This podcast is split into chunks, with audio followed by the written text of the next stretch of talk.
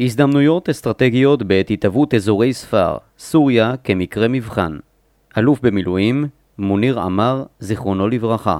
מתוך בין הכתבים, גיליון בנושא ספר, מספר אחת. מבוא. הטלטלה בעולם הערבי שהחלה בתוניסיה התפשטה למצרים, לתימן, ללוב והגיעה באמצע מרץ אלפיים ואחת עשרה לסוריה, זעזעה באופן דרמטי את האזור ושינתה את פני המרחב. הטלטלה החלה בערים ומחוזות מרכזיים, מוקדי כוח וההשפעה, המאופיינים בעוצמה כלכלית, פוליטית ואינטלקטואלית. קריאות ההמונים לרפורמות עמוקות יצאו מתוניס בדצמבר אלפיים ואחת עשרה, מקהיר בינואר אלפיים ושתים עשרה ומבנעזי ומצנע בפברואר אלפיים ושתים עשרה. בסוריה התפתחו הדברים בדרך שונה. המחאה לא החלה והתגבשה בערים המרכזיות כמו בדמשק, חלב וחומס, אלא בעיירה דרומית סמוכה לגבול הירדני דרה, עיירה חקלאית במחוז פריפריאלי, במגוון אוכלוסיות, מקומיים, מהגרים, שבטים, עדות שונות שמאופיינות ברמת בערות גבוהה. על פניו המחאה בסוריה נראתה בראשיתה כמחאה מבקשת לעודד רפורמות ואת קידום הצבא הכלכלי והחברתי של אוכלוסיית סוריה, ולא מטרות מרחיקות לכת אחרות. ברבות הימים החלה המחאה לגלוש מחוץ לגבולות השליטה של השלטון המרכזי, התגלו קרעים בסמיכה שכיסתה את השריפה העדתית והשבטית, חמצן חדר דרך הקרעים, הצית את המדורה השבטית מחדש, ושליט סוריה, בשאר אל-אסד, איבד את השליטה בגובה הלהבות. כדי להבין את שונותה הגדולה של החברה הסורית, שעומדת בבסיס התקוממות, יש צורך לעמוד על כמה ענייני יסוד ותהליכים היסטוריים הפוגשים בנו היום. סוריה ממוקמת בצומת בין יבשות. לאורך ההיסטוריה הארוכה של האזור, עברו דרך מה שקרוי היום סוריה קבוצות אתניות ודתיות רבות שיצרו פסיפס אנושי מיוחד במרחב. עם הזמן התפתח מרקם חיים חסר גבולות שאפיין את המרחב כולו, במיוחד בתקופת שלטון האימפריה העות'מאנית, וקשרי משפחה ומסחר ענפים התקיימו בין תושבי המרחבים שלימים הפכו לסוריה, לבנון, ירדן, ארץ ישראל, עיראק וטורקיה. במהלך מלחמת העולם הראשונה, במסגרת ההסכם הבין-מעצמתי סייקס-פיקו משנת אלף תשע מאות ושש עשרה, סורטטו גבולותיו של המזרח התיכון ונוצרו מדינות מלאכותיות אשר גבולותיהן שירתו את האינטרסים של המעצמות המחלקות בריטניה וצרפת. כך נוצר בסוריה מצב, בדומה למדינות רבות במזרח התיכון ובאפריקה, בו חברה בעלת תרכובת אתנית ודתית שונה ומגוונת, מצא עצמה תחומה תחת קורת גג אחת. שונות חברתית זו הפכה עם הזמן לתסיסה של ממש, והיא שעמדה בבסיס אי היציבות שאפיינה את המדינה הסורית הצעירה ב-שלושים ושש שנותיה הראשונות. שונות זו תושטשה והוסתרה עם עלייתה של מפלגת הבאס הסורית לשלטון ב-אלף תשע מאות שישים ושלוש, ובמיוחד עם עליית חפת אל-אסד לשלטון בנובמבר אלף תשע מאות שבעים. העימות הנוכחי הציף על פני השטח את המתח בין הקבוצות בזירה הסורית בשיא עוצמתו, בדמות מלחמת אזרחים אכזרית ועקובה מדם.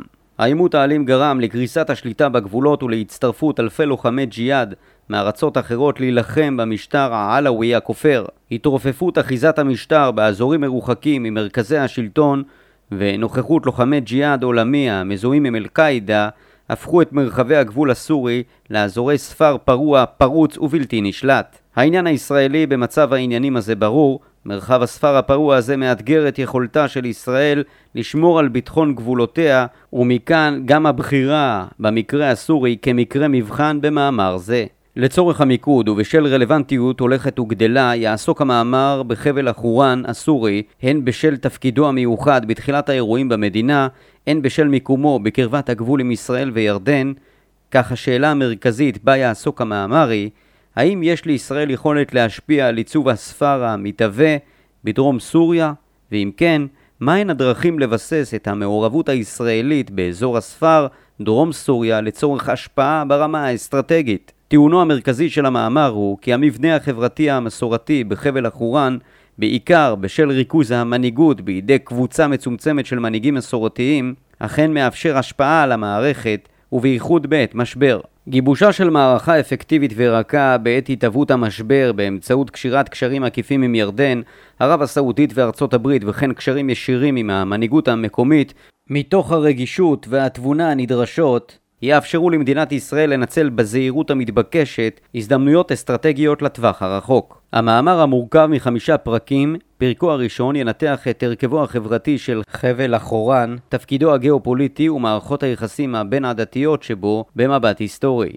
הפרק השני יחקור את הפוטנציאל הגלום ברעיון של שותפויות אינטרסים באמצעות התחקות אחר כמה שותפויות כאלה מההיסטוריה של התנועה הציונית. הפרק השלישי יזכור בקצרה את המרד בסוריה, מקורותיו האחורניים ומאפייניו העדתיים כבסיס להצעת דרכי פעולה בהמשך. הפרק הרביעי יבסס את הטענה כי לישראל ולמערכת האחורנית המקומית מארג אינטרסים משותפים, והפרק החמישי יניח עקרונות לדרכי פעולה אפשריות לקידום אינטרסים אלה. המאמר אינו מתיימר להציע תכנון מפורט והצעות מגובשות באשר לדרכי ההתמודדות שיבטיחו את האינטרסים הישראלים, אלא מסגרת עקרונות שבאמצעותם ניתן יהיה לבחון כיוונים ייחודיים ורעיונות להמשך. יצוין כי כתיבת העבודה נסתיימה ביוני אלפיים ושלוש עשרה. לעניין זה חשיבות רבה נוכח קצב האירועים המכתיב את הנסיבות המצויות עדיין בהתהוות. פרק א', חבל אחורן, הספר של הגולן. גבולות אחורן, מאפייניו ומחוזותיו. חבל אחורן בנוי משלושת המחוזות קונטרה, סואדה ודרה. מחוז סואדה שבהר הדרוזים ומחוז דרה המצוי דרומית מזרחית להר הדרוזים נחשבים לדומיננטים והמשפיעים מבחינה פוליטית, חברתית וצבאית ומכונים בפי הסורים ההר והעמק. סואדה ודרה היו מחוזות אוטונומיים למעלה מ-ארבע מאות שנים מהתקופה העות'מאנית ועד סוף המנדט הצרפתי ב-אלף תשע מאות ארבעים ושש. גם לאחר כינון עצמאותה של סוריה ועד אלף תשע מאות חמישים וארבע, הקפידו אנשי החבל לשמור על סממני עצמאות ובדלנות מערי המרכז, חלב, חומס ודמשק. על אף ביטול האוטונומיה עם השנים, המשיכו שני המחוזות לטבוע ולהדגיש את מעמדם המיוחד, ובכל מקרה בו חשו ניכור או היעדר כבוד ראוי לדעתם מצד השלטון המרכזי, מחו והתקוממו נגדו. ככלל, אינטרסים משותפים לכדו את שני המחוזות הגדולים למאבק משותף נגד שלטון זר. עם זאת, ידעו המחוזות גם להיאבק זה בזה לאורך השנים, בעיקר על ההגמוניה האזורית בחבל אחורן, ועל השליטה בקרקעות, משאבים ומקורות מים. סביב מתח זה התרחשו במהלך השנים התפרצויות ועימותים אלימים בין שתי הקבוצות. עוצמת הספר, חבל אחורן ותפקידו בעיצובה של סוריה. חבל אחורן בימי השלטון העות'מאני. במשך כ-ארבע מאות שנה הייתה סוריה חלק מהאימפריה העות'מאנית. חבל אחורן היה חלק מלאיית דמשק, שכלל את השטחים מדרום לדמשק, עבר הירדן וצפון ארץ ישראל. הממשל באיסטנבול נמנע מלהתערב במערכות החיים של האוכלוסייה, ותושבי האזור ניהלו את חייהם במסגרות המסורתיות של השבט, החמולה, הכפר והעדה. בהוויה שלטונית וחברתית זו, התפתחו מרחבים אוטונומיים שנשלטו על ידי מנהיגים מקומיים מסורתיים, שכים וראשי משפחות גדולות. בתקופה זו התגר מעת לעת חבל אחורן את השלטון העות'מאני, לעתים בהימנעות מתשלום מיסים ולעתים בסירוב לציית להוראות המושל העות'מאני.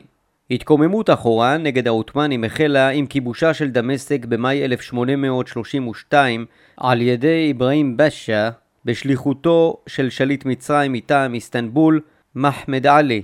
אברהים פאשה ביקש לבטל את האוטונומיה שזכו לה תושבי החבל מהמנהיגים העות'מאנים ולהחיל גיוס חובה לבני האחורן. צעדי השלטון החדש יצרו אינטרס משותף בין אנשי ההר הדרוזי לאנשי העמק הסונים למאבק משותף, אותו הוביל איסמעיל אל-אטרש מההר הדרוזים. לבסוף ויתר אברהים פאשה וגיוס החובה בוטל.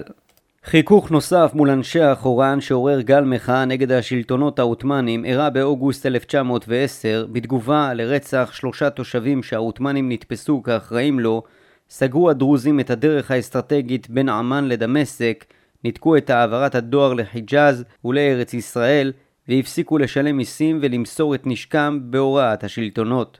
שליט וליית דמשק מטעם האימפריה העות'מאנית, סמי פאשה אל פארוקי, הכניע את המרד במהלך בו נהרגו מאות מתקוממים ומספר מנהיגים הוצאו להורג, בראשם דוקן אל-אטרש, נכדו של איסמעיל אל-אטרש.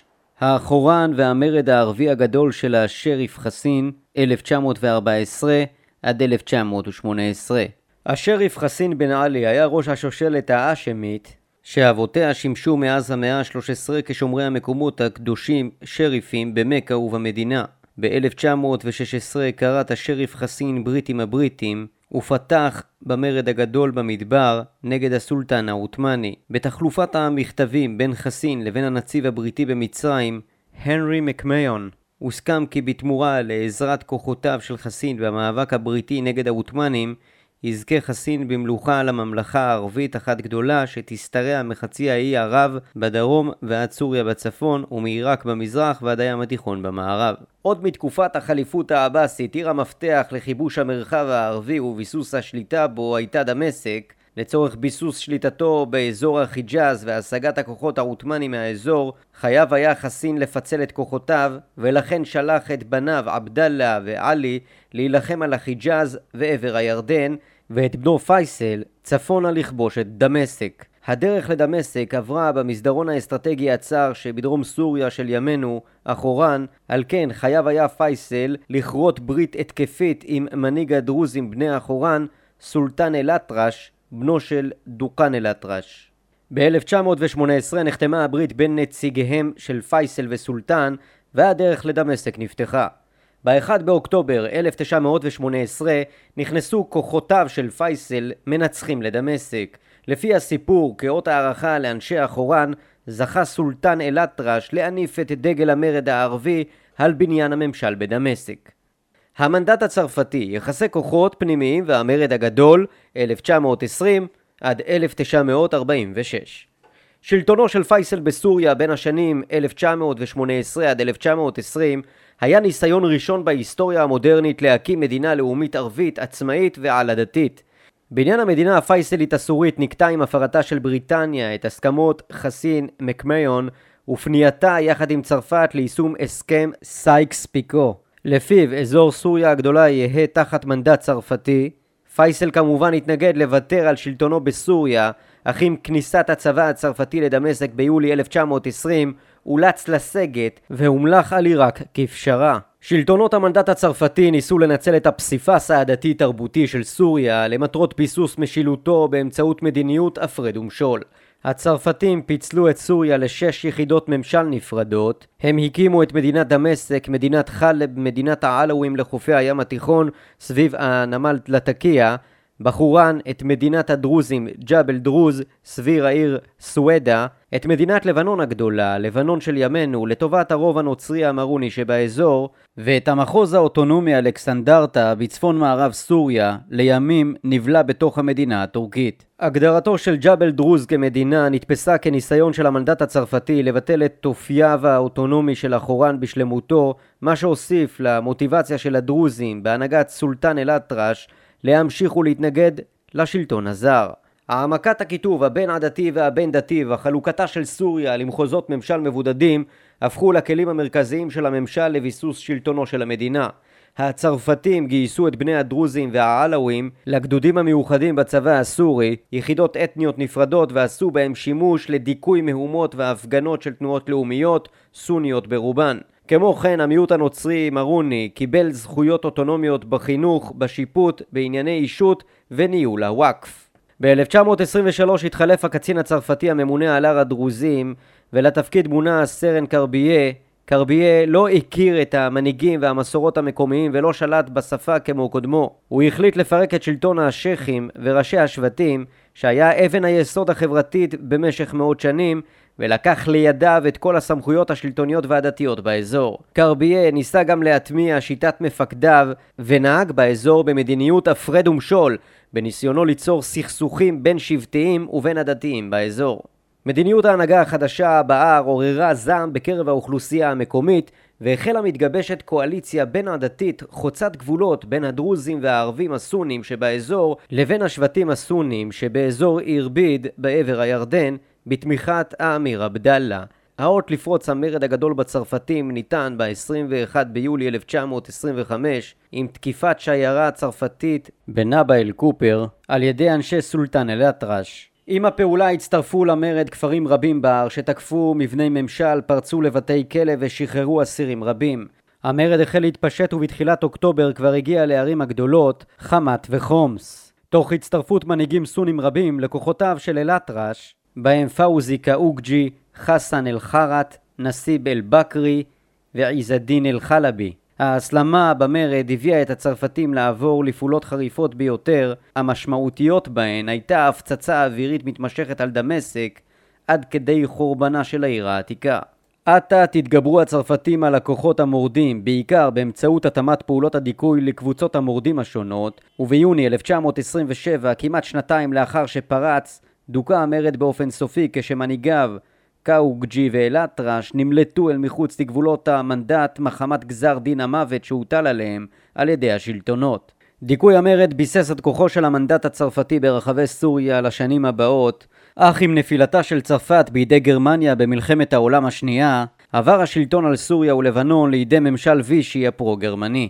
גורמים גרמנים ואיטלקים נכנסו גם הם למערכת הסורית וגייסו תמיכה בפעילות מדינות הציר במסגרת התוכניות העתידיות של גרמניה למזרח התיכון. השינויים אותם הביאה עם מלחמת העולם השנייה על סוריה, הוסיפו למצב הכאוטי שהתחולל בתוך המדינה, במסגרתו התנהלו מאבקים פוליטיים וקרבות של ממש בין העדות והפלגים השונים. כתוצאה מכך הבין סולטן אל-אטרש כי אין ברירה אחרת ועל הדרוזים להקים מדינה עצמאית במסגרת פדרציה סורית לבנונית עתידית. ביוני אלף תשע מאות ארבעים ואחת שוחררו סוריה ולבנון על ידי בעלות הברית, בריטניה ולוחמי צרפת החופשייה, אך רוחות לאומיות סוריות לחצו על הממשל לעזוב את המדינה וביקשו לכונן עצמאות. ב-שבעה עשר באפריל אלף תשע מאות ארבעים ושש, יום כינונה של המדינה הסורית העצמאית, כבר לא היה חייל צרפתי אחד על אדמת סוריה. אחורן בעיצובה של סוריה החדשה, אלף תשע מאות ארבעים ושש עד אלף תשע מאות שבעים. המדינה הצעירה שקמה לא הצליחה לגשר בין הקבוצות ולמצוא מכנה משותף בין העדות והחמולות. חלק מהקבוצות והעדות לא הכירו בגבולות המדינה שעברו בירושה מגבולות סייקס-פיקו של תקופת המנדט. למעשה, המאפיין הבולט ביותר של המדינה הסורית מיום עצמאותה ועד עלייתו לשלטון של חפת אל-אסד ב-אלף תשע מאות שבעים הוא אי יציבות והיעדר משילות. ממשלות נופלות והפיכות צבאיות הפכו לשגרה היומיומית של הפוליטיקה הסורית לאורך כל אותה תקופה. המערכת הפוליטית של המדינה הצעירה חסרה הייתה מנהיג כריזמטי שיוכל לקדם פיוס, סובלנות בין עדתית ורפורמה כלכלית חברתית. הקהילות השונות והמגוונות במדינה הסורית לא ניחנו בשום זהות משותפת והמשיכו להתנהל במסגרת הנאמנויות המקומיות שבטיות שהתפתחו במשך מאות שנים. עם כינונה של המדינה וייסוד ממשלה סורית רפובליקנית, הלינו אנשי החורן על כך שאינם זוכים לייצוג הולם בפרלמנט שבדמשק, במיוחד נוכח התרומה המשמעותית של בני עדתם לסילוק השלטון הצרפתי מהאזור. במהרה ויתרו הדרוזים על הניסיון להשתלב ולהשפיע בצורה משמעותית יותר בפרלמנט, ופנו למרחב החברתי-פוליטי הטבעי שלהם באמצעות טיפוח הקשרים המשפחתיים והעדתיים והתבססות עליהם כרשת מנהל חיים מרכזית. ההנהגה של החורן חזרה לקשור קשרים עם המלך עבדאללה בעבר הירדן, שנתפס ביניהם כמי שקרוב עליהם יותר מאנשי המרכז הסורי, וכמי שמבין בניהול שלטון שבטי ועדתי יותר מבני האליטה של ערי המרכז, דמשק וחלב.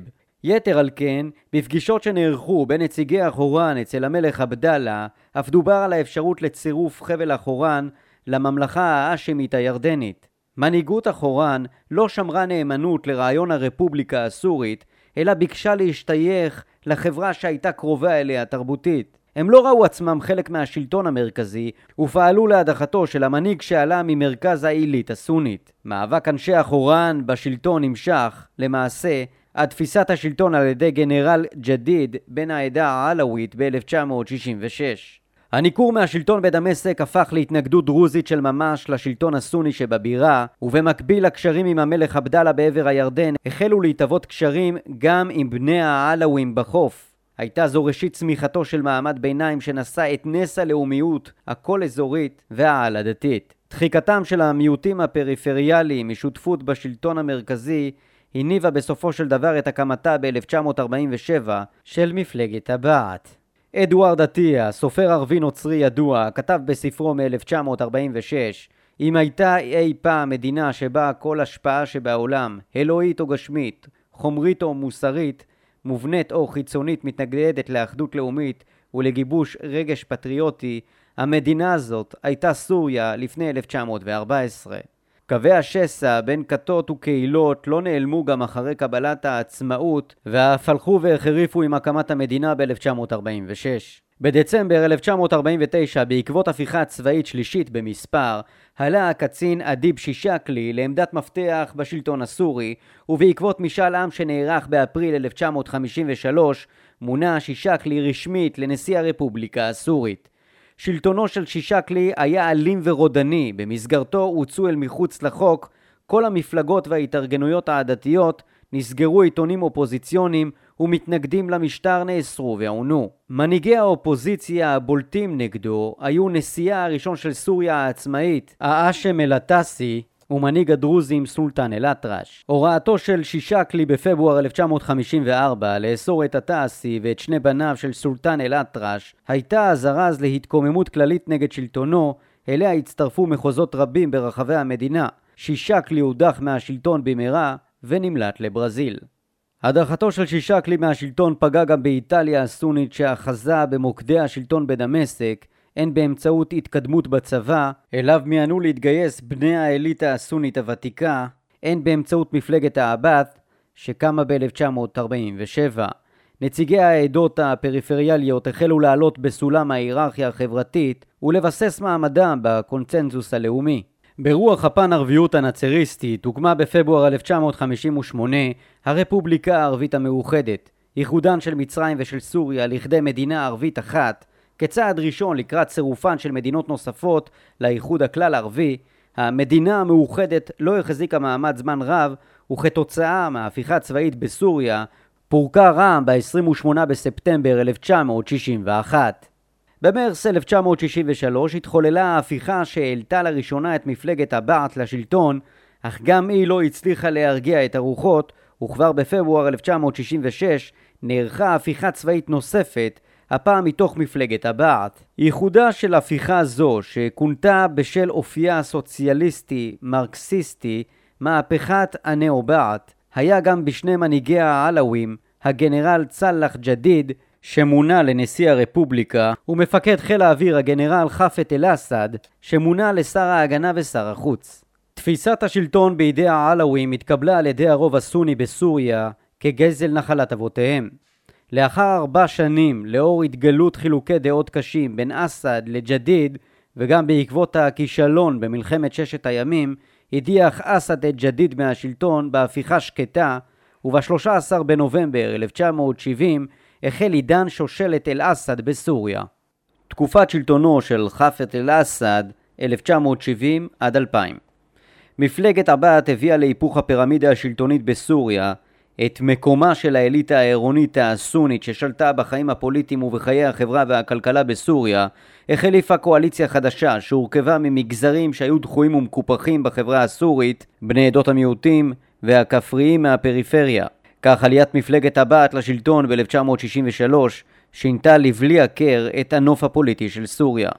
מקור כוחה של המפלגה היה בני המיעוטים שגרו במחוז החורן ובער העלווים, אך גם סוני מהפריפריה, חבל החורן, מחוז דרה ואל-ג'זירה, שהיו לאורך שנים רבות אוכלוסיות דחויות על ידי האליטה הסונית העירונית. אסד הקים משטר עדתי הנשען על בני עדתו העלווים, עדה בעלת מעמד חברתי נחות בעבר שהשתלטה על עמדות מפתח בהנהגת המדינה. יחד איתם השכיל אסד לקשור קשרים עם מנהיגי העדות השונות וליצור אווירת אחדות בקרב בני הפלגים והשבטים שהיו מדוכאים ונרדפים בעבר ולא עוד. כך מעגל מקורביו של אסד, הג'מה, התחלק ששני מגזרים עיקריים. הראשון, אנשי הכפר והפריפריה ממוצא סוני, כמו מחמוד זועבי, מוסטפא טלאס ועבד אל חמיד חדם, אשר השתלבו במשרות ממשל בחירות, והשני בני עדות המיעוטים נוצרים דרוזים ואיסמעילים, שהעדיפו לראות מיעוט כמוהם עומד בשלטון, מאשר את המשך המשטר הסוני. קואליציה זו, בשילוב התשישות הכוללת מעשורים של מלחמות פנימיות, הביאו ליציבות השלטונית היחסית של עידן אסד האב. מתוך ידיעתו את ההיסטוריה של חבל החורן ומידת השפעתו על הנעשה בדמשק, הבין אסד כי לא יוכל לבסס ולבצר שלטונו באופן מספק מבלי לגייס לתמיכתו את אנשי פריפריה זו. כך גויסו רבים מקרב בני החבל לשורות הממשל, ובהמשך חלקם אף נתמנו לשרים, הופנו משאבים ניכרים לפרויקטים לשיפור התשתיות בחבל החורן, ובראשם פרויקט הירמוך. חיזוק הספר הסורי הדרומי שירת את אסד בשתי מטרות מרכזיות במדיניותו, הראשונה כלפי פנים, חיזוקו הכלכלי והחברתי של החבל, וגם שיקומו לאחר מלחמת יום הכיפורים, הפחית במידה ניכרת את תחושת הניכור של תושביו כלפי השלטון המרכזי בדמשק, ולראשונה יצר בקרב תושביו תחושת שייכות וחשיבות. המטרה השנייה הייתה כלפי חוץ, חיזוק הספר בגולן מול ישראל, במטרה להפוך את השטח למרחב עירוני חקלאי, שיסווה פעילות מסוגים שונים באזור, ויהיה מרושת בתעלות מים כדי להקשות על תמרון ישראלי לתוך הגולן הסורי. הקואליציה שבנה אסד עם תושבי החבל ועם שאר העדות והקהילות בסוריה עמדה במבחן בימי המרד הסוני בעיר חמת ב-אלף תשע מאות שמונים ושתיים. את דיכא המשטר באופן ברוטלי את המרד במחיר של אלפי הרוגים, רובם אזרחים. השיטה האסדית הצליחה להשות את הסכסוכים בין הקהילות השונות, אך מעולם לא פתרה אותם. אסד עסק במשך כל תקופת שלטונו במאבקי הישרדות ונדרש למשחקי כוח מתמשכים. הוא קירב אישים והרחיקם, העניק סמכויות ונטל אותן, פירק בריתות בין מקורביו, העניש בחומרה על גילויי אי נאמנות ולעיתים גם סלח על כך. ולבסוף, במקביל למערכת השלטונית הרגילה הפורמלית, בנה אסד מערכת שלטונית סמויה, המבוססת על ראשי מנגנוני הביטחון ומפקדי יחידות הצבא, שרובם בני העדה העלווית. מערכת האכיפה והשיטור הסמויות רדפו כל סממני אופוזיציה למשטר ומתנגדים למשטר, ואף החשודים בכך הונו ונכלאו במרתפי המשטרה החשאית. החברה הסורית שמרה אמונים לשליט הטוטליטרי שלה, הן מתוך נאמנות, הן מתוך פחד מוות. תקופת שלטונו של בשאר אל-אסד, אלפיים. עם מותו של חפת אל-אסד ביוני אלפיים, עבר השלטון לידי בנו בשאר וסוריה נכנסה לפרק חדש בתולדותיה. עם עליית בשאר לשלטון, לאחר תהליך הכנה ארוך שכלל תפקידים צבאיים וחילופי גברי בצמרת המשטר והצבא, דובר רבות באיש הצעיר שלמד רפואה והשתלם באנגליה, ורבים תלו תקווה בכך שיעלה את סוריה על דרך חדשה.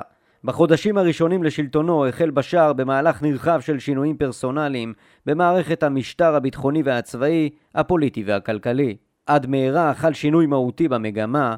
בפברואר אלפיים ואחת נתן בשאר את האות לראשית מערכה נגד החוגים הרפורמיסטיים ואנשי הרוח שזיהו מוקדם מדי את עלייתו לשלטון כעידן חדש. במקביל החלה התקשורת הסורית הרשמית לתקוף את אלה שדרשו רפורמות והאשימה אותם בפגיעה באינטרס הלאומי הסורי. באוגוסט אותה שנה החל בסוריה גל מעצרים של בכירים מהמחנה הרפורמיסטי שלא נזהרו ולא נרתעו מאיומי המשטר. בניגוד לאביו, בשאר לא הכיר בחשיבות החיבור לשבטים, לעדות ולתושבי הפריפריה. הוא ניסה לסונית ממעמד גבוה ועידי קשריו עם אנשי עסקים סונים בולטים. הוא לא הכיר טוב מספיק את מאבק ההישרדות של אביו כבן העדה העלווית הדחויה והנידחת. ההתקוממות הגדולה בסוריה נגד משטר אסד, עליה יפורט בהרחבה בפרק ג', שהחלה במרץ אלפיים ואחת עשרה, היא דוגמה מובהקת למקומו המרכזי של חבל החורן בעיצוב המתחולל בסוריה. ייחודה של ההתקוממות הסורית יחסית להתקוממויות בשאר מדינות ערב הוא במקומה של הזהות הגיאוגרפית עדתית. ההפגנות הגדולות שהחלו בדרה והתפשטו לחורן בתחילת ההתקוממות קרו תחילה לשינוי מדיניות ורפורמה שלטונית. עד מהרה, כבר ביוני אלפיים ואחת עשרה, נוספו לקריאות לרפורמה גם הסיסמה "השתיקה שלכם הורגת אותנו", ברמיזתם לישיבתם על הגדר של תושבי הערים הגדולות חלב, דמשק וחומס. האוכלוסייה בדרה העזה לקום ולמחות נגד שלטון ותיק וחזק, הידוע ומוכר באכזריותו. לאנשי דרה היה את האומץ ותחושת המסוגלות לעמוד מול העוצמה של השלטון המרכזי, ואף לאתגר ערים אחרות גדולות ומשמעותיות כגון חלב ודמשק. "איפה אתם החלבים והחומסים והדמשיקאים?" בניגוד לתוניס ומצרים, ההתקוממות בסוריה התאפיינה בהיבט גיאוגרפי ייחודי, בה הייתה חשיבות נפרדת לזהות הטריטוריאלית החותרת תחת אחדות מדינת הלאום. עם תחילת המהומות בסוריה נפתחה תיבת פנדורה, וממנה יצא שד הכיתתיות של המזרח הערבי, בפרט קו השבר הסוני-שיעי.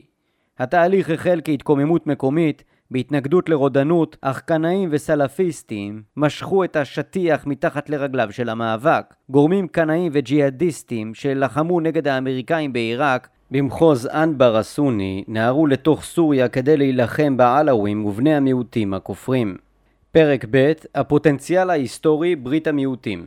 משביססנו בפרק הקודם את טענתנו באשר ליחס הישיר שבין היכרות מעמיקה עם ההיסטוריה והמאפיינים המקומיים לבין היכולת להבין את האירועים העכשוויים, נדון כעת בפוטנציאל הגלום באימוץ טענה זו. בפרק זה נכוון לאפשרויות שיתוף הפעולה בין ראשי השבטים והעדות בחבל החורן לבין ישראל. נעשה זאת באמצעות עיון בשני אירועים היסטוריים, ברית המיעוטים של הדרוזים עם התנועה הציונית וקשירת הקשרים עם אישים וקבוצות בלבנון טרם הקמת המדינה. התפתחות ברית המיעוטים עם התנועה הציונית.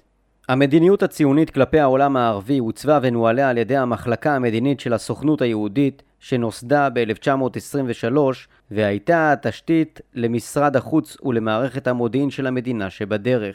במסגרת מדיניות התנועה הציונית פנתה המחלקה המדינית לשלושה גורמים עיקריים שנתפסו על ידה כבעלי פוטנציאל של הידברות. הראשון, האמיר עבדאללה ששלט בעבר הירדן, שגילה עוינות להנהגה של משפחת חוסיין, משפחתו של המופתי. השני, הגוש הלאומי בסוריה, על רקע עניינו להסתייע בתנועה הציונית להשגת העצמאות מצרפת. והשלישי, הנוצרים המרונים בלבנון, לאור האינטרסים שלהם בגורם לא מוסלמי דומיננטי נוסף באזור. יתר על כן, באמצע שנות ה-עשרים של המאה הקודמת, פעילי התנועה הציונית בארץ ישראל הבחינו בהתנהגותם השונה והבדלנית של בני העדה הדרוזית ועמלו למען השארתם מחוץ למעגל העימות הציוני ערבי. קשרים ראשונים עם בני העדה התקיימו בארץ ישראל ובהר הדרוזים, בעת המרד הדרוזי של סולטן אל-אטרש בצרפתים בשנת אלף תשע מאות עשרים וחמש, עת שימש כפר גלעדי כנקודת דרכה וברח נשק להר הדרוזים. אנשי היישוב היהודי והוועד הלאומי טיפחו קשרים עם מיעוטים שונים נוספים, כמו המארונים בלבנון והמשפחה האשמית בעבר הירדן, ואף עם חלקים מהאוכלוסייה המוסלמית בארץ ישראל. ב-אלף תשע מאות שלושים, בנוסף למאבק הציוני ערבי, התפתחו עימותים בין השבטים והעדות בתוך ארץ ישראל. באותה שנה נרצח שוטר מוסלמי ששירת בכוחות המנדט הבריטי, והמוסלמים הטילו את האשמה על דרוזי, תושב הכפר מאיר שבגליל. אירוע זה גרר עימות ורדיפה של אנשי הכפר ומעצר מנהיגי הכפר בכלא צפת. תקרית זו נוצלה על ידי יוסף נחמני מהפעילים הציוניים בטבריה וראש ועד ההגנה המחוזית בטבריה. נחמני התגייס עם עוד פעילים מרכזיים מהיישוב היהודי כדי לייעץ ואף להתערב מול השלטון הבריטי לטובת הדרוזי. כתוצאה מכך, ולאחר שנודע דבר העזרה היהודית, עלתה קרנם של היהודים בקרב הדרוזים. אירועים אלה חיזקו את רצונם של הדרוזים לקשור יחסי ידידות עם היהודים ולהעמיק קשריהם עם הדרוזים בלבנון ובסוריה. ב-אלף תשע מאות שלושים וארבע פרץ סכסוך עדתי נוסף בכפר שפרעם בין הדרוזים למוסלמים. סכסוך זה דחף את הדרוזים לחפש משענת וסיוע בקרב אוכלוסיות אחרות, וביניהן היישוב היהודי שהיה באזור. אחרי שני מקרים אלה, הציע יצחק בן-צבי לראשי היישוב לפעול לחיזוק הקשרים עם הדרוזים, ובכלל זה לבקר את הכפרים שלהם ולהציע להם עזרה משפטית נגד הלחץ ממנו הם סובלים מצד המנדט הבריטי ומצד העדות המוסלמיות והנוצריות. בן-צבי ואהרון חיים כהן, חבר המחלקה הערבית בהסתדרות, המשיכו להגיש סיוע לדרוזים בפרשיות שונות, והחליטו שהקשרים ימשיכו להתקיים באמצעות שני אנשי התנועה הציונית שהתגוררו בצפון ולהם קרבה ושפה משותפת עם הכפרים הדרוזים בקרמל ובגליל. השניים היו אבא חושי, איש חיפה, לימים ראש עיריית חיפה, ויוסף נחמני, איש טבריה. גישתו של בן צבי בדבר חשיבות טיפוח היחסים עם הדרוזים הוכיחה עצמה בעתיד. לרוב שמרו הדרוזים על ניטרליות בסכסוך הציוני ערבי, ואף ניסו להשפיע על התנהגות הדרוזים בסוריה ובלבנון, כך שלא יתערבו ולא יתמכו בצד הערבי, אלא יקפידו על ניטרליות. בהמשך למפגשים בין הדרוזים בארץ ישראל לאנשי התנועה הציונית שהתקיימו ב-אלף תשע מאות שלושים וארבע, החלו מגעים ראשונים עם נציגי היישוב לבין מנהיגיהם הגולים של הדרוזים שנסו מסוריה לצפון ירדן בעקבות כישלון המרד במנדט הצרפתי. נציגי היישוב ידעו אודות הסיוע שהדרוזים בארץ ישראל מגישים לדרוזים הגולים בעבר הירדן, ובאמצעותם יצרו קשר עם מנהיגי הגולים ובראשם מנהיג הדרוזים בחורן, סולטן אל-אטרש. בשנת אלף תשע מאות שלושים וארבע נוצרו מגעים ראשונים ממשפחת אל-אטרש, כאשר ביקר אחיו של סולטן בכפר רמה שבגליל ונפגש לשיחה עם אהרון חיים הכהן, איש הלשכה המאוחדת. למגעים אלו יהיה המשך בקשר עם משפחת אל-אטרש, ואף יצמחו רעיונות של שיתוף פעולה בין הדרוזים בסוריה לאנשי התנועה הציונית. במהלך פרעות אלף תשע מאות שלושים ושש הפיץ יוסי נחמני כרוז בכפרים הדרוזים וביקש מהם לא להתחבר עם הפורעים, כפי שנכתב בקרוז, לבטח אתם זוכרים את העזרה שהגיש בן-צבי לרגל העלילות עליכם מצד המוסלמים, אל תשכחו שאתם מיעוט וכל מיני עלילות ופורענויות מוכנות לכם, אנו רוצים שלא תשתתפו במרד. הקשר בין היישוב לדרוזים התחזק בשנים הבאות והתפתח עד לכדי סיוע ברכישת נשק. דבר הסיוע הגיע לאוזניו של סולטן אל-אטרש, שבינתיים חזר להר הדרוזים בסוריה, ועלה ענה במכתב, הננו לברך את הראיס ואת העם הזה, היהודים, על האהדה שגילה כלפיכם, הנני מצווה עליכם לבל לעזוב את הערכים הללו. אותנו מכנים בני מערוף, היות שאנו מעריכים כל טובה שעושים למעננו, ואתם אל לכם לשכוח את הטובה הזו. עמדו שכם אחד לצד העם הציוני עמידה איתנה, מסרו לראיס תודה ודברי שלום. הפעלתנות של אבא חושי והמעורבות שלו ברכש והעברת נשק הביאה להחלטה בריטית לעצור אותו. אבא חושי העדיף להסתתר אצל ידידיו הדרוזים בסוריה, ואליו נלווה חסן אבו רוחן מאוספיה. הם יצאו ב-עשרים וחמישה באוקטובר אלף תשע מאות שלושים ושבע להר הדרוזים, ונפגשו עם יוסף אל-איסמי, אחד מעוזריו הראשיים של סולטן אל-אטרש, ועם עוד מנהיגים מהר הדרוזים. שם סוכם כי אל-איסמי יעשה כל אשר ביכולתו כדי למנוע הצטרפות דרוזים לשירות הערבים, ואף ינסה להשפיע על סולטן אל-אטרש ומנהיגי ההר לכרות ברית עם היהודים. בתמורה סוכם כי אנשי הסוכנות ישלחו מדריכי חקלאות יהודים אל הדרוזים להדרכה, יעזרו בפיתוח מקורות מים, בהדרכה בדרכי השקיה וגידול עצי פרי וירקות, יעודדו בנקים בארץ ישראל ובחו"ל למתן הלוואות לשיקום ההר אחרי המרד בצרפתים, ויעזרו בהשפעתן של קהילות היהודים בצרפת לטובת הדרוזים בהר. באוגוסט אלף תשע מאות שלושים ושמונה נפגש אבא חושי עם סולטן אל-אטרש בכפרו של סולטן לקריאה. סולטן אל-אטרש ציין בפני הנוכחים את הדברים הבאים: אמרתי להנהגה הדרוזית שעליכם להמשיך את הקשר ויחסי השלום עם שכניכם בכלל ועם היהודים בפרט, כי יבואו זמנים אחרים והיהודים וגם האנגלים יזכרו לכם התנהגות טובה. סולטן מסכם כי ארצי, ארץ הדרוזים, זקוקה לעצה, הדרכה ולעזרה במציאת מקורות מים, לימודי שיטות עבודה חקלאיות ובינתיות. כפי ששמעתי מדרוזים בארץ ישראל, אילו נקשרו קשרי ידידות, יכלו בני ארצי ללמוד מהיהודים ולקבל את עזרתם והדרכתם. באותה תקופה אהרון חיים הכהן דן בענייני יחסי יהודים דרוזים בדוח מפורט מיום שני בנובמבר אלף תשע מאות שלושים ושבע. עלינו ללכת בקטנות כדי להגיע לגדולות. הצלחנו עם עבר הירדן ועם לבנון, ועכשיו עלינו להצליח עם הדרוזים. מטרת הקשרים הייתה להשיג ניטרליות של הדרוזים בסכסוך בארץ ישראל ולהכשיל את מאמצי הפלסטינים, לגרור אותם לעזרתם. ואכן מערכת קשרים זו הניבה תועלת ביטחונית בעת המרד הערבי בשנים אלף תשע מאות שלושים ושש עד אלף תשע מאות שלושים ותשע, כאשר ניכר צמצום משמעותי בהצטרפות דרוזים לשורות המורדים הפלסטינים בארץ ישראל, ובממדי הסיוע של הדרוזים בלבנון למופתי ולאנשיו. קשירת קשרים עם אישים וקבוצות בלבנון. בתקופת המנדט הבריטי בארץ ישראל והמנדט הצרפתי בלבנון וסוריה, חתרה התנועה הציונית לקדם אינטרסים מרכזיים בלבנון, האינטרס המדיני, כינון יחסים הדוקים ואף כריתת ברית פורמלית עם העדה הנוצרית מרונית בלבנון, כמו עם עדות נוספות בלבנון ובמזרח התיכון כגון העדה הדרוזית, שיתוף פעולה פוליטי, הסברתי, תרבותי וכלכלי להתגבשות ברית המיעוטים, שיתוף פעולה לניצול מי נהר הליטני, להשקיה והפקת חשמל, ואינטרס ביטחוני, מניעת התארגנות עוינת ופעולות איבה נגד היישוב היהודי בגליל. לבנון, בדומה לסוריה, היא ארץ של עדות מיעוטים, ובה נוצרים אורתודוקסים, נוצרים קתולים, ארמנים, פרוטסטנטים, שיעים, סונים ודרוזים. הקמת לבנון הגדולה, כאחת משש המדינות שהוקמו במסגרת המנדט הצרפתי, יצרה מצב דומה לסוריה, בו חלק גדול מן האוכלוסייה התנגד לקטיעת קשרים עתידיים עם קהילות נוספות במרחב. הסונים בלבנון, לדוגמה, ביקשו להמשיך את הקשר עם הסונים בערים הגדולות בסוריה. מציאות זו, בה חלק מהאוכלוסייה מתנגד לעצם קיום המדינה, יצרה מתח ואיבה מתמידים, ואף גרמה להתלקחות של מאבק חסר פשרות בין מרכיביה ההטרוגנים של המדינה הלבנונית. מתח ואיבה אלו הובילו למלחמת אחים ב-אלף תשע מאות שבעים וחמש ולאי שקט פוליטי וחברתי אקוטי שמאפיין את המדינה עד ימינו. לבנון זכתה לתשומת לב מיוחדת מצד חיים ארלוזרו ונתפסה כפוטנציאל לכינון יחסים טובים עם היישוב היהודי.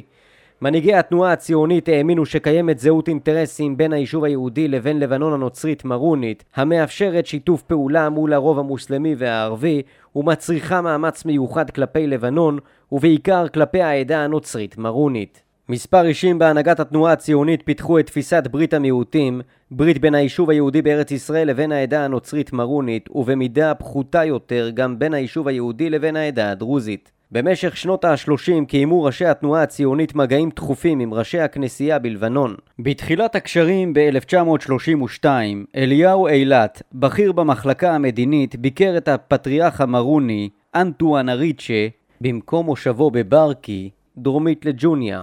בפגישות נוספות שהתקיימו בשנות ה-שלושים הצטרף אליו דוב הוס, ממייסדי מפלגת אחדות העבודה. הללו נפגשו עם דמויות נוספות בהנהגה הנוצרית מרונית, בשארה אל-חורי ותומכיו. התנועה הציונית ביקשה לקשור קשרים עם מספר עדות ולחפש אינטרס משותף עם כל קבוצה. כך אף נוצרו מגעים עם האוכלוסייה השיעית בדרום לבנון. העדה השיעית מנתה בתחילת שנות ה-ארבעים של המאה הקודמת כ-מאתיים אלף איש, כ-תשעה עשר אחוז מכלל אוכלוסיית לבנון, ורוב בני העדה התגוררו בג'בל עמל, דרום לבנון, ובבקעת הלבנון. יחסי השכנות הטובה ושיתופי הפעולה ברמה המקומית הניבו תועלת רבה עבור שני הצדדים. השיעים סייעו ליישוב היהודי בתחום הביטחוני, כולל סיוע ברכישת קרקעות באצבע הגליל, הברחת מעפילים מביירות דרך בינת ג'בל ומשם לארץ ישראל.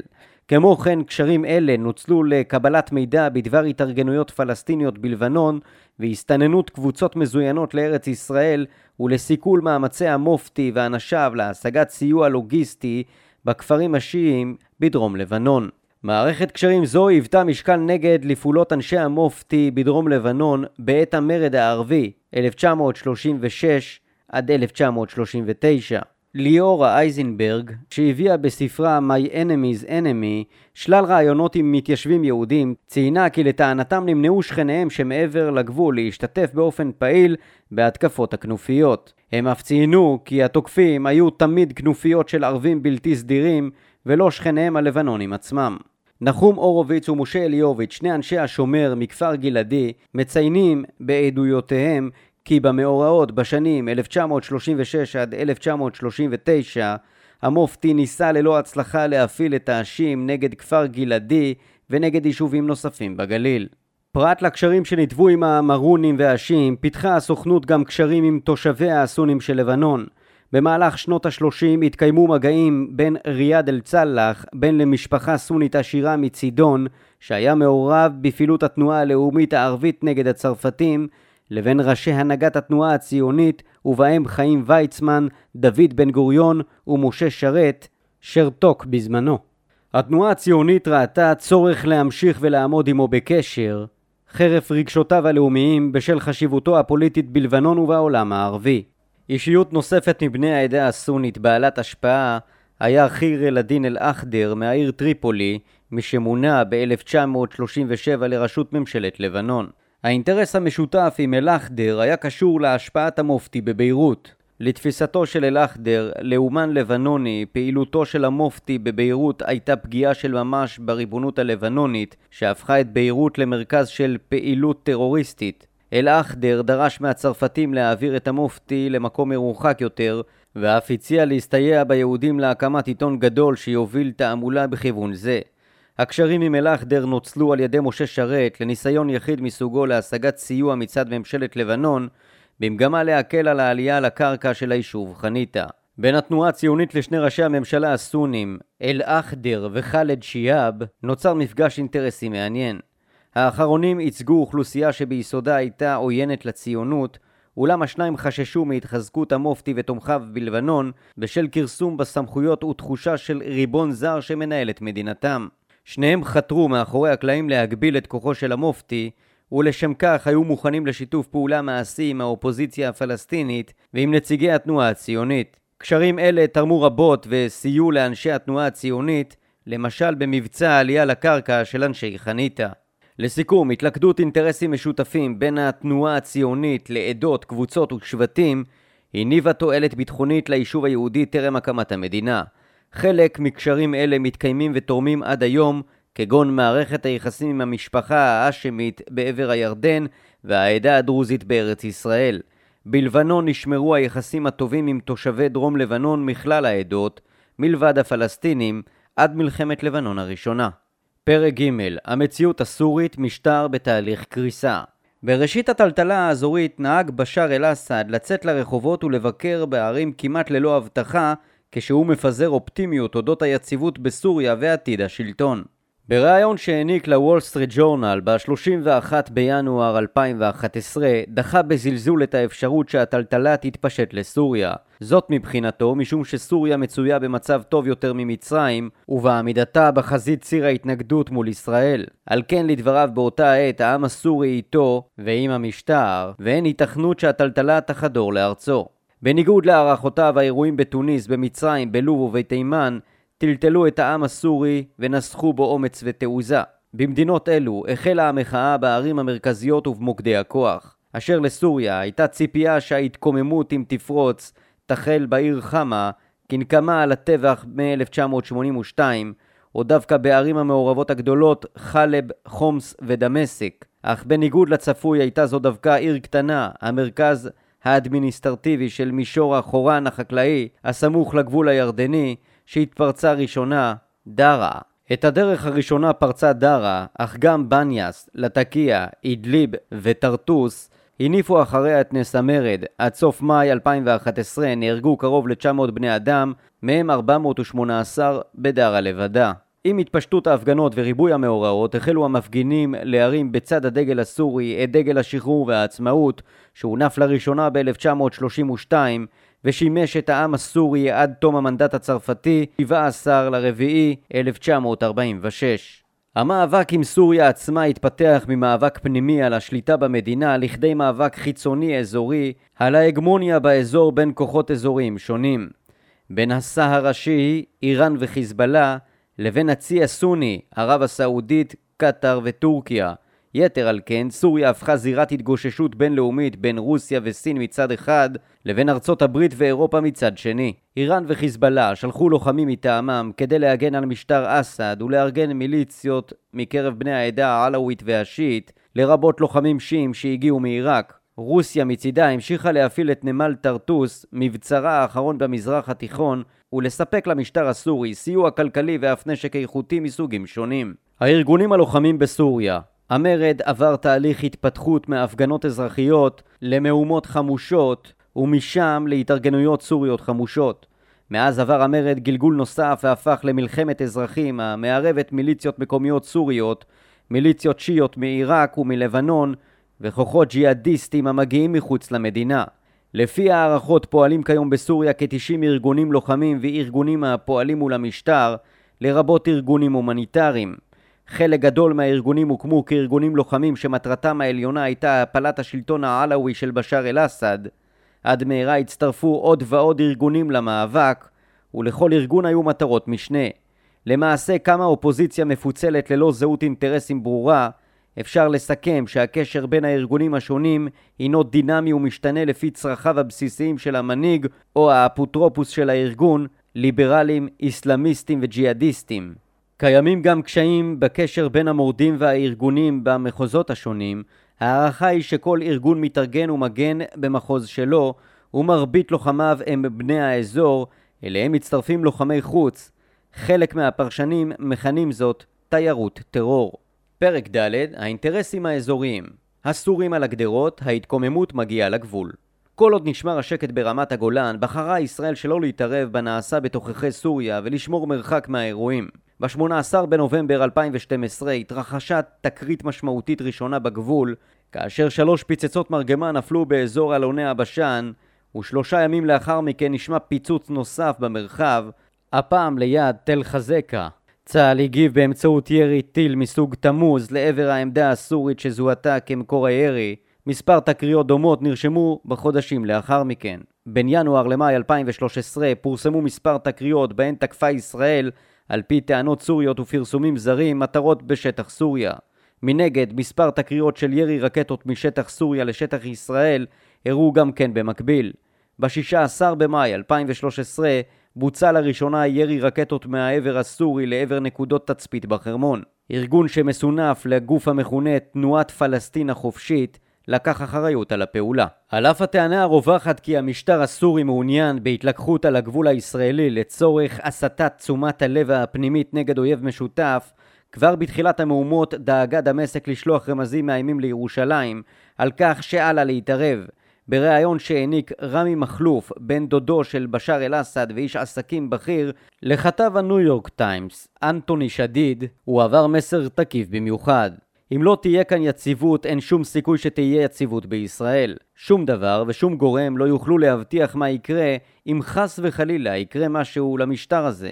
כאשר נשאל מחלוף אם מדובר באיום במלחמה, השיב מחלוף בלשון רב משמעית, לא דיברתי על מלחמה, אני אומר, מוטב שלא נסבול, אל תלחצו יתר על המידה על הנשיא, אל תדחפו את סוריה לעשות את מה שהיא איננה ססה לעשות.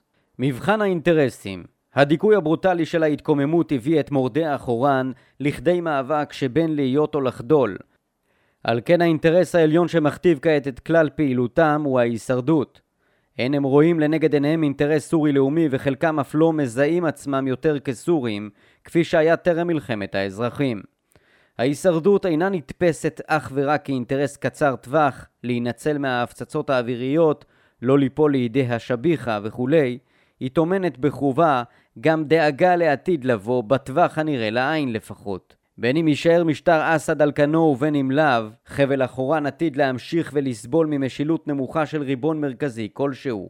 הפגיעה במשילות בהכרח גורמת לאובדן הלכידות החברתית, מכניסה גורמים שליליים לחיי התושבים באזור, בדומה לסיני, ופוגעת באזור המחיה. תופעות כגון סחר בסמים, אלימות ופשיעה מכל הסוגים, המשחיתות את החברה ומחרסמות בתרבות השמרנית מסורתית, צפויה להפוך לשגרה יומיומית, אשר תשבור את דפוס החיים המוכר ותחלש את החברה. ככל שאחורן יהיה יותר ספר נטול משטר ומשילות מרכזית, כך גם תוקל כניסתם של ארגוני טרור בינלאומיים, המשתמשים באזורים מופקרים מעין אלה לביסוס תשתיות וגיוס תומכים נאמנים. ההידרדרות הצפויה ברמת הביטחון האישי, עקב אלימות, כניסת ארגוני טרור וכו', עלולה להוביל לנטישה של שכבת האוכלוסייה המבוססת יותר המתגוררת באזור, כפי שאירע עם הנוצרים המבוססים במהלך העימותים בלבנון שעזבו לארצות אירופה, או עם רבים מבני האליטה והאוכלוסייה הממוסדת בעיראק שעזבה את אזורי העימות לירדן ולמדינות המפרץ. נטישת אוכלוסייה מבוססת שכזו, המחזיקה את הכלכלה האזורית, בהכרח מובילה לסגירה של בתי עסק רבים ולעלייה חדה ברמת האבטלה באזור. אבטלה רחבה שכזו תהיה בהכרח הגורם המרכזי לדחיפתם של צעירים חסרי תעסוקה לזרועותיהם הפתוחות של ארגוני הטרור שהספיקו להתבסס באזור ויודעים לשלם ביד רחבה. עליית כוחם של ארגוני טרור בחורן על חשבון ההנהגה המסורתית, אורח החיים ולמעשה האתוס האחורני האזורי תהווה פגיעה קטלנית בכל עקרונות החופש והזכות לקיום עצמאי עליהם נלחמו בני החבל במשך מאות שנים. לפיכך, אינטרס ההישרדות הבסיסי שצוין לאל כולל למעשה מספר אינטרסים ארציים יותר שימנעו חורבנו של צביון החבל. מניעת עימות צבאי בין העדות והשבטים בתוך החורן, בפרט בין אנשי העמק לבין אנשי ההר, הצורך בקבלת סיוע הומניטרי בפרט בתחום הרפואי והמשך טיפול בפצועים שנלחמים בחבל החורן, המשך תפקוד מערכת החינוך ותשתיות חיוניות, אספקת מים, חשמל, מהתבוננות בעשייה הישראלית לאורך התקופה האחרונה, ברור כי האינטרס הישראלי העליון הוא מניעת זליגת העימות הסורי על כל ביטוייו לתוך שטחה של ישראל. מכך נגזרים גם העקרונות הבאים: מניעת התבססות ארגוני טרור אזוריים ובינלאומיים במרחבי חסרי משילות, מניעת נפילת אמל"ח איכותי לידיהם, וצמצום ושליטה במספר הפליטים הסורים הפצועים שמוכנסים לטיפול רפואי. פרק A: הזדמנויות אסטרטגיות לישראל בחורן. הפוטנציאל של פיתוח ברית עם קבוצות ושבטים בחורן. כפי שתואר עד כה, חבל החורן, ההר והעמק מיושב באוכלוסייה שבטית עדתית, אגררית, שבמשך מאות שנים הייתה תחת שלטון מרכזי שישב בדמשק. כאמור הקפידו תושבי החבל לשמור על בדלנות וחיי חברה עצמאיים למדי תחת שלטון אוטונומי, ואף הקימו בתקופת המנדט הצרפתי מעין מדינה. מיקומו הגיאוגרפי של החורן מאפשר כניסת גורמים זרים וג'יהאדיסטים מלבנון ומעיראק, וכניסת שיעים וסונים מלבנון דרך החרמון באמצעות הדרך המוכרת בשם ציר המבריחים. לחורן יש פוטנציאל שלילי למשוך אליו לוחמי ג'יהאד סונים ושיעים מכלל מדינות האזור שילחמו עם או נגד המשטר העלאווי, מה שבמקביל מעלה את האפשרות לפתיחת חזית נוספת מול ישראל על הגולן. האינטרס המשותף לישראל ולתושבי החורן, אם כן, הוא ברור, הרצון המשותף למנוע כניסת לוחמי ג'יהאד והתבססותם במרחב. פוטנציאל נוסף לשיתוף פעולה אסטרטגי אזורי מתקיים בין שלוש מדינות המבקשות לשמר את הסטטוס קוו הגיאופוליטי האזורי, ישראל, ירדן וערב הסעודית, לבין הקבוצות בחבל החורן. ישנן מספר סוגיות אקוטיות לאינטרסים האישיים והמשותפים של ארבעת השחקנים הללו, עליהן קצרה היריעה מלהרחיב במסגרת מאמר זה, אך ראויות לבחינה מעמיקה במסגרת פנימית אחרת. א', זרם הפליטים הבלתי נפסק מאזור החורן אל עבר צפון ירדן, אזור ערביד, והשפעותיו על המערכת. ב', השאיפה רבת השנים של תושבי חבל החורן לאוטונומיה והעצמאות, וההזדמנויות הגלומות בתוכה לבידול החבל מהמדינה הסורית, ויצירת חיץ בינה לבין ירדן וישראל. ג', מניעת השתלטות גורמים ג'יהאדים על סוריה כולה, במקרה בו שלטון בשאר אל-אסד ייפול, וההשלכות של מצב זה על המערכת האזורית והבינלאומית. ד', השפעת נהירת הפליטים הסורים לירדן. ה', כמו כן, על רקע התחזקותה היחסית של איראן במרחב המזרח תיכוני, סעודיה, ירדן וישראל, לצד גורמים מתונים בקרב המורדים בסוריה, עשויים למצוא מכנה משותף בחתירה להחלשת השפעתה של איראן במרחב. מודלים אפשריים לשיתוף פעולה כיום ובעתיד. אין ספק כי עוד רבים האינטרסים המשותפים בין השחקנים האזוריים השונים עליהם ניתן להצביע. זהו טבעו של מצב אי יציבות קיצוני כמו זה בו שורה המזרח התיכון בשנים האחרונות. אחת, ברית מיעוטים על רקע תהליך שינוי הנאמנויות בקרב הקבוצות והעדות ניתן לאמץ את מודל ברית המיעוטים שפעל בתקופת התנועה הציונית טרם הקמת המדינה, אם כי יש להתאים מודל רלוונטי לתקופה. שתיים, סיוע הומניטרי רפואי, פיתוח מנגנוני סיוע של הספקת תרופות וידע בתחום הרפואי באמצעות גדר טובה או דרך צפון ירדן. שלוש, סיוע הומניטרי עממי, סיוע של קבוצות וארגונים ישראלים ויהודים לפליטים בצפון ירדן וגם במדינות אחרות, יצירת ממשק עם האוכלוסייה הסורית שנמצאת במצוקה עכשווית ורכישת העדתה. ארבע, סיוע חקלאי תעסוקתי, קידום רעיונות בתעסוקה ובחקלאות דווקא בעת הזו יכול להיבחן מול ראשי הקבוצות והשבטים גם אם לא בטווח הזמן המיידי. חשוב להניח תשתית שתשרת את הפוטנציאל לשיתוף הפעולה העתידי. חמש, כינון אזור מחיה משותף, בו ישראל תספק צרכים בסיסיים לשבטים ולעדות, כדי שיוכלו להגן על אדמתם ורכושם מפני גורמים שליליים כמו גורמים ג'יהאדים או סלאפים. הבנות אלה עשויות לשרת את האינטרסים הלאומיים של ישראל ומדינות נוספות כירדן, ערב הסעודית וארצות הברית. הן עשויות לאפשר כלים שיסייעו לעצב את המרחב בטווח הקצר ואף לטווח הארוך. המהלך חייב להצטייר כמהלך המשרת את האינטרס החורני ומקדם אותו מתוך כבוד הדדי. על הפעולות לאפשר את חיזוק הקשר בין ירדן לחבל החורן מבלי לגרום לשינוי האיזון בין שני הראשים, הער והעמק, כך יציבות ואיזון ביניהם יבטיחו שקט ושמירת היציבות באזור. סיכום, נוכח קריסת השלטון המרכזי בסוריה נפגעה בצורה משמעותית המשילות על אזורי הספר במדינה.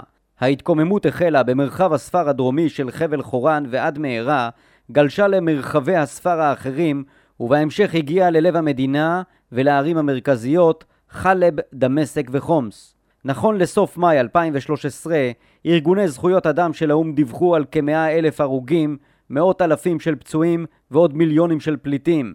בשנה השנייה, אלפיים ושתים עשרה, החלה לזלוג מלחמת האזרחים הסורית לעבר שכנותיה, וכך הפכה לזירה ולנושא למאבקים בין ערביים, אזוריים ובינלאומיים.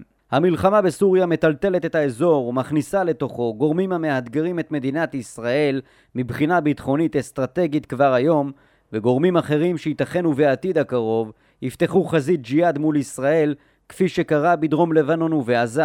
המרחב הסורי הפך למרחב ג'יהאדיסטי סוני, אשר מגיע מקצוות אסיה ועד לגבולות ישראל. בשל אופיו הדתי של המאבק המתחולל בסוריה, זרמו למדינה אלפי לוחמים שיעים, לוחמי חיזבאללה, לוחמי ג'יהאד שיעים מעיראק ואף כוחות קוץ איראני. נוכחות כוחות מאיימים אלה במרחב רווי אמל"ח מתקדם ללא מערכת ריסונים ובהיעדר משילות, מהווה אתגר ביטחוני משמעותי לישראל ולמדינות נוספות באזור, כמו ירדן החוששת ליציבותה ולהשפעתה של המלחמה בסוריה על המתחולל בקרבה, וערב הסעודית שחוששת מהגמוניה שיעית אזורית. במערכת סבוכה זו, לצד ריבוי האתגרים העומדים למדינת ישראל ברמה האסטרטגית והמערכתית, ניסה המאמר לתחם את גבולות המערכה על מנת לבדוק האם ניתן להשפיע על עיצוב המערכה שבהתהוות. הפוטנציאל שבמערכת קשרים חשאית נובע מצירוף הנסיבות הגיאוגרפיה הייחודי של החבל, היותו מרחב המקשר וגם חוצץ בין סוריה הגדולה לבין ישראל וירדן, המאוימות מהאירועים בסוריה, ומאופיו התרבותי אתני-היסטורי של החבל שמאפשר תביעת קשרים המבוססים על אינטרסים משותפים לנו ולתושביו. מערכת הקשרים ההיסטורית בין התנועה הציונית והעדות, הקהילות והשבטים ברחבי המזרח התיכון בתקופת המנדט הבריטי והצרפתי, תקופה של משילות למחצה, עשויה לספק הקשר העיוני כמו גם תשתית מעשית לקשירת קשרים מחודשים במרחב. אינטרסים משותפים הם מניע רב עוצמה, כפי שעלה מתיאור התנהלותם של שני ראשי ממשלה לבנונים סונים, אל-אחדר וחלד שיהאב, נגד הפעילות של הכנופיות הפלסטיניות בהנהגת המופתי. תחת נסיבות מתאימות היו מוכנים השניים לשיתוף פעולה מעשי עם האופוזיציה הפלסטינית למופתי ועם נציגי התנועה הציונית, על אף היותם לאומנים ערביים. המצב הנוכחי בסוריה מהווה אתגר ביטחוני ומאיים על מספר מדינות באזור לרבות ישראל, לפיכך ישנה אפשרות לפעול במסגרת התלכדות אינטרסים כדי להשפיע על העיצוב של המציאות הסורית. לסיכום, מוטב לישראל לבחון דרכיה ולחבר את קצוות החוטים מעבר לגדר באזור הספר הסורי הדרומי, לפתח קשרים מעצבים עם מגזרים חשובים בחברה הסורית ולהעמיק את האינטרס המשותף בין הקהילות השונות והמדינות באזור.